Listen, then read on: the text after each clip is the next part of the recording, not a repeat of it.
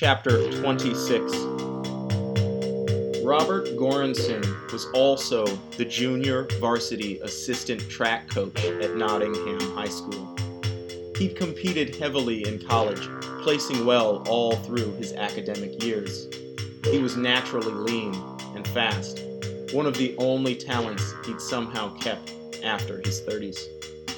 Endurance running is all about breathing, which is something he couldn't seem to teach to children. That's why he was only an assistant coach. Goranson had no patience for children, but he could outrun the whole town and do so in professionally graceful strides. As he sprinted through the darkness, he loosened his tie and checked his pulse. He knew these woods better than anyone. He knew right where he was and exactly where he was going. When he first bolted, he'd cut east to throw Ellis off his trail. The stoic deputy was now likely running in circles and headed toward nothing but more trees. But Goranson was carving in a perfect arc straight to Fastop, beating his best time yet despite wearing flat-soled loafers and khakis. As his toes hit the gravel of the building's parking lot, he looked around, noticing a police jeep parked back a ways with its driver's side door hanging open. He slowed to a jog and rounded the building, finding the pile of broken planks and the busted out window. Shit, he grumbled, scratching his beard and hiking up his pants. He trotted all the way around the building and kicked open the front door of the shop. He stepped inside, already shaking his head, before Greer could even look up from his magazine. We're fucked, Goranson shouted, pointing his finger in the air.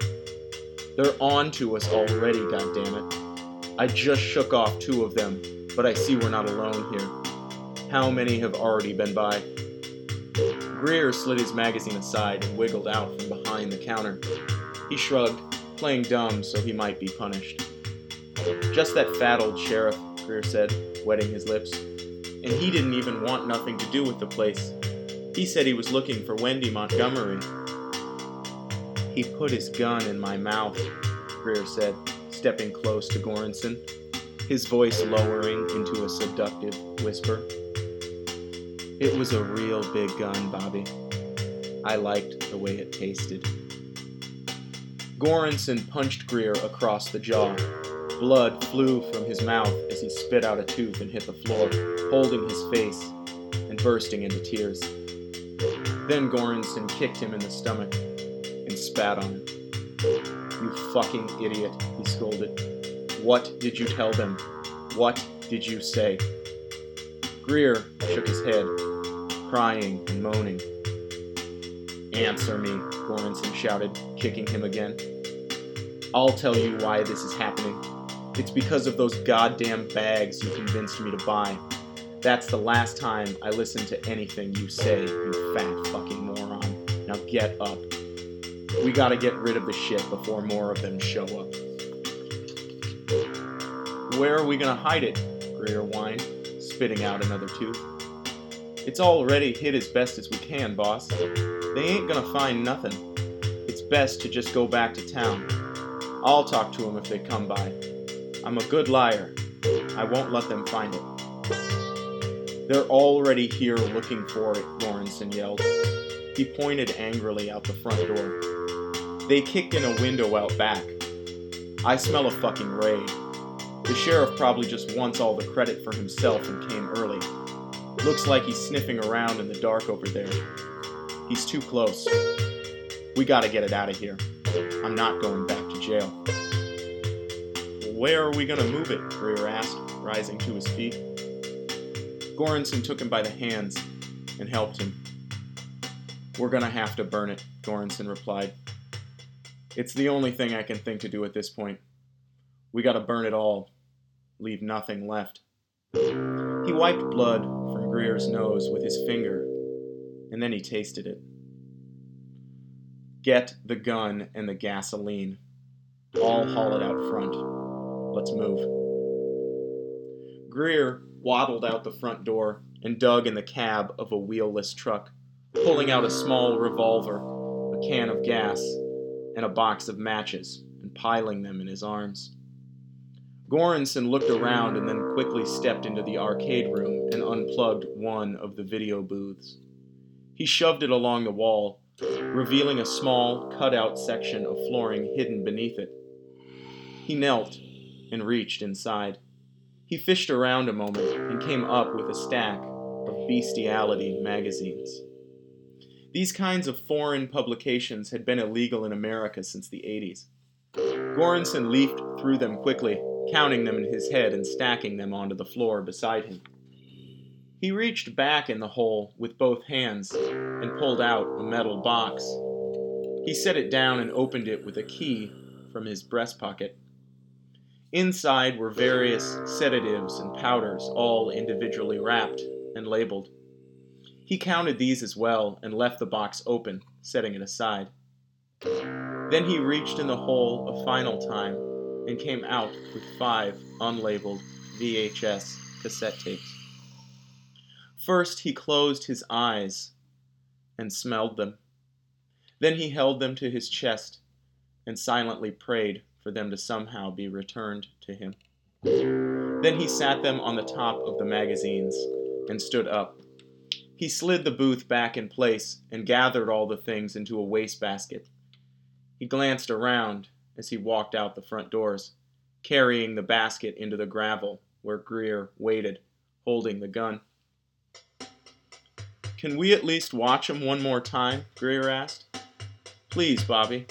Just a short one. That one's my favorite, anyhow. No, Goranson grunted. There's no time now. He sat the basket down and picked up the can of gasoline, pouring it onto the things inside. Hand me those matches, you idiot. Greer hesitated, looking down at the things they were about to burn. He didn't care about the drugs or the magazines. Those could all be replaced. But the VHS tapes and the precious footage on their reels were one of a kind, never to be recreated so beautifully. The bodies in those scenes were all burned and rotting in these woods surrounding them. It'd be awful work to make those films again. And even if they did, Greer knew they wouldn't get the same fear and pain they'd captured so perfectly. Give me the matches, goddammit, Goranson shouted, holding out a hand. Stop stalling and hand them over, oaf. Greer sighed and gave in, tossing him the box. Goranson struck a few and dropped them in, then the wastebasket burst to flames, and he dove back, fanning away smoke and coughing. There, he said. It's done. They got nothing on us now but the crap inside. I'll take the hit, Greer said, wiping his lips and trying not to pout. You just go on. I'll tell them it was me again. They won't do nothing but take me home. Goranson nodded, wiping his palms and staring out into the trees. Where do you suppose the others are? Goranson asked. I figured we would have heard sirens by now. Maybe I was wrong. But it's still best we did this. Word has already spread about the place over the police radio. Even if they don't come tonight, they'll come soon. And when they do, you just tell them you don't know nothing. The sheriff's already here, remember? Greer said, nodding toward the building and pointing at the pile of planks around back. He said one of his deputies, that angry one, Springfield, he said he was already here too. Like I said, it didn't seem like they were too interested in the shop or the arcade. They both wanted to get into the garage. Probably just looking for a hiding spot, Goranson said. I don't think so, Greer argued, shaking his head.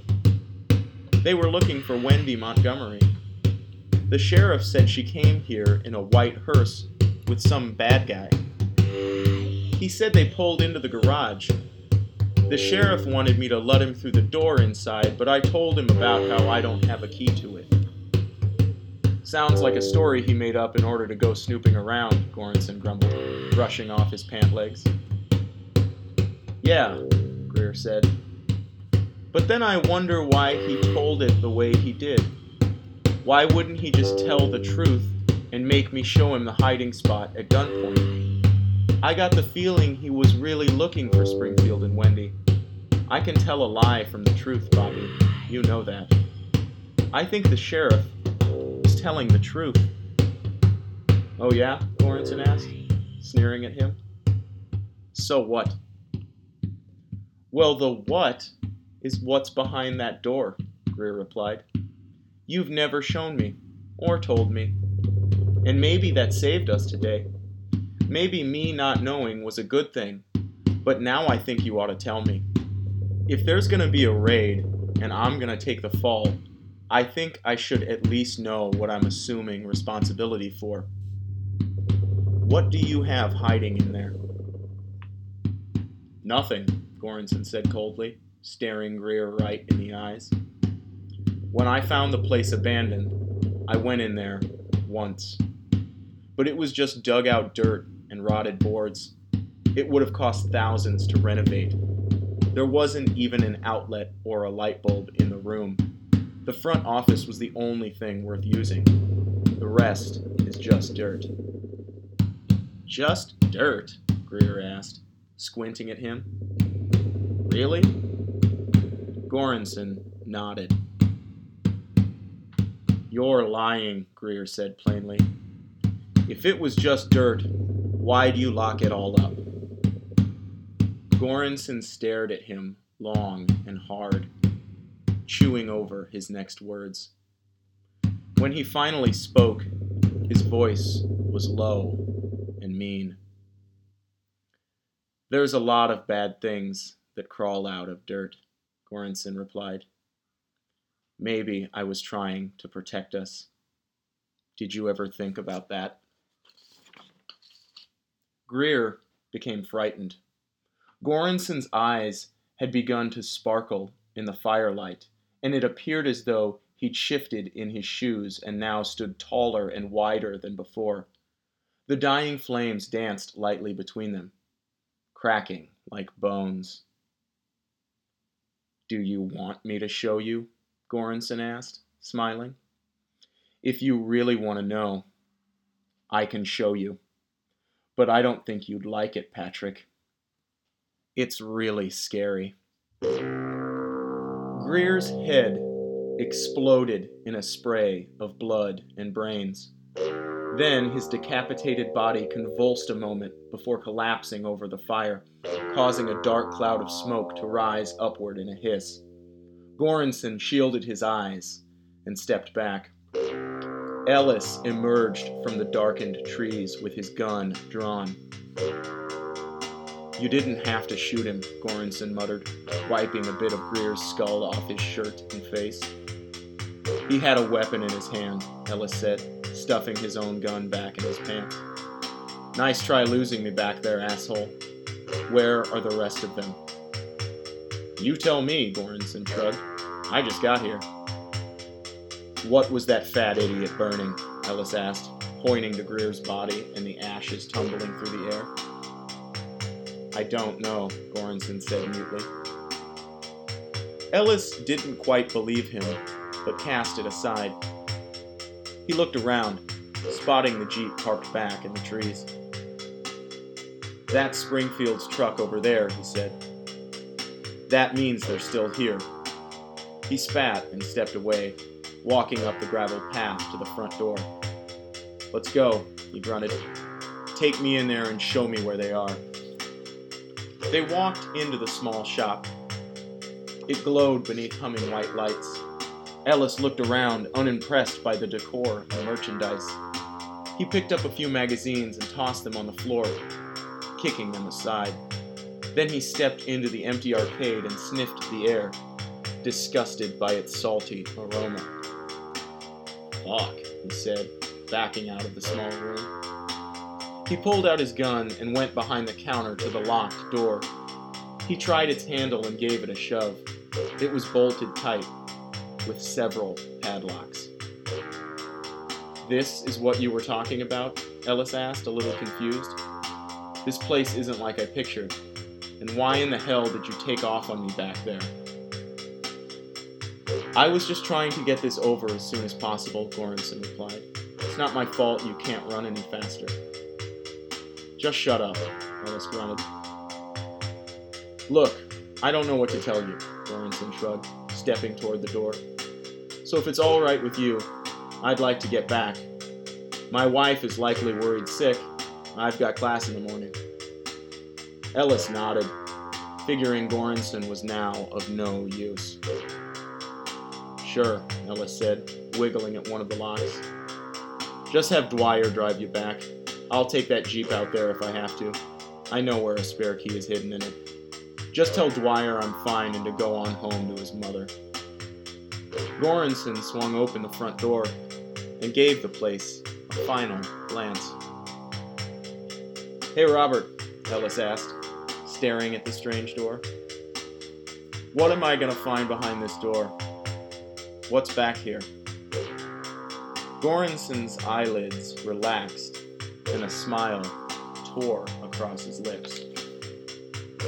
I have no idea, he replied. Maybe a few spiders? Ellis glared at him, but turned his back, pulling at one of the padlocks. Goranson stepped out of the shop and ran through the gravel lot and back into the woods. He picked up a sprint and jumped over a log, ripping off his tie and throwing it into a tree. A new, unfamiliar sense of freedom was pumping through him. He ducked under a branch and spotted Ellis's squad car parked along the shoulder of the road. Dwyer was fast asleep in the passenger seat. Far to his left, Goranson could hear the rumble of an engine. He crouched low and spied through the branches. Another police car was slowly making its way up the path toward the building. A young deputy was behind the wheel, and there was a sad old man cuffed in back, likely picked up from the motel. The man looked half asleep and defeated. Goranson knew this feeling well. It looked so pathetic on someone else. He hid behind a tree and let the car pass, crouching to watch its taillights fade up the rise and out of sight. Then he whispered something to himself and laughed. A crude image flashed in his mind, but he shook his head and stood up, walking out of the woods and into the clearing of grass beside the road.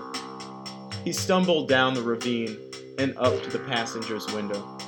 Dwyer's head rested against the glass. Goranson knocked hard on it, waking him up. Dwyer blinked his eyes like a dog and looked around dumbly. Ellis said to go on home, Goranson said calmly. He said to drop me off and go on home. I guess he's going to ride back with Springfield. Dwyer rolled down the window and looked at him, confused and tired. What? he asked in a yawn. So he found them? They were all up there? Yeah, Goranson said, looking down the empty road. They're all up there. So what happened to Wendy? Dwyer asked, rubbing his eyes. She'd gotten herself into a hole, Goranson replied. They had to dig her out. That figures, Dwyer said, scratching his head. She's always falling into some kind of trouble. Did they have a hard time getting her out? Nah, Goranson shrugged. Just another one of those dirty situations. I can't say I saw much of it. They sent me back as soon as they got in. That figures, Dwyer grumbled. We'll get in. I'm getting hungry. What time do you think the rest of them will head back? Hard to say, Goranson said, opening the passenger door for him and helping him climb out. Hard to say. Don't I know it, Dwyer muttered, rising to his feet. Goranson slid into the passenger seat, and Dwyer rounded the car and got in behind the wheel, adjusting it to make room for his gut. He started the engine and turned around, heading back down the road toward town.